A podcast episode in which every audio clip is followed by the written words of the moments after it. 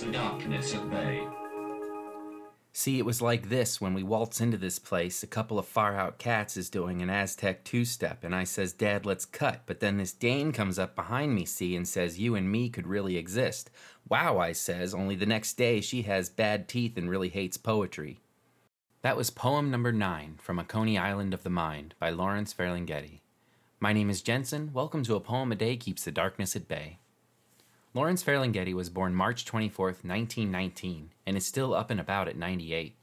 He is the co founder of City Lights Booksellers and Publishers. If you recall from when I talked a bit about Ginsberg a few episodes ago, City Lights is the store that got into some trouble for publishing Howl. Well, Ferlinghetti was the owner that was arrested for disseminating obscene literature.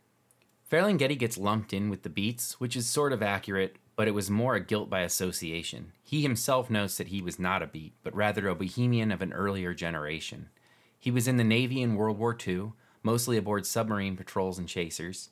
At the time, J.P. Morgan's yacht had been refitted to patrol for submarines off the East Coast, and this was Ferlinghetti's first post. He served on more sub chasers throughout the war and was part of the anti submarine screen at Normandy. After marrying in 1951, he settled in San Francisco where he was a teacher, painter, and art critic. Peter Martin published some of his translations in his magazine City Lights.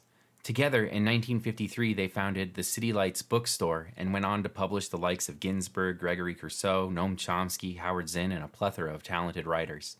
In terms of poetry, his most famous collection is likely the one I'm reading from today, A Coney Island of the Mind.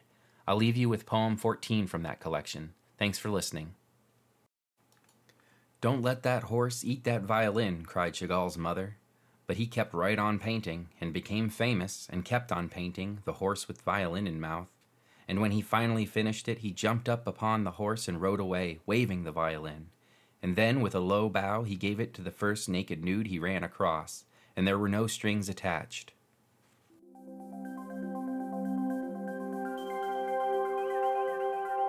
A poem, a that keeps the darkness at bay.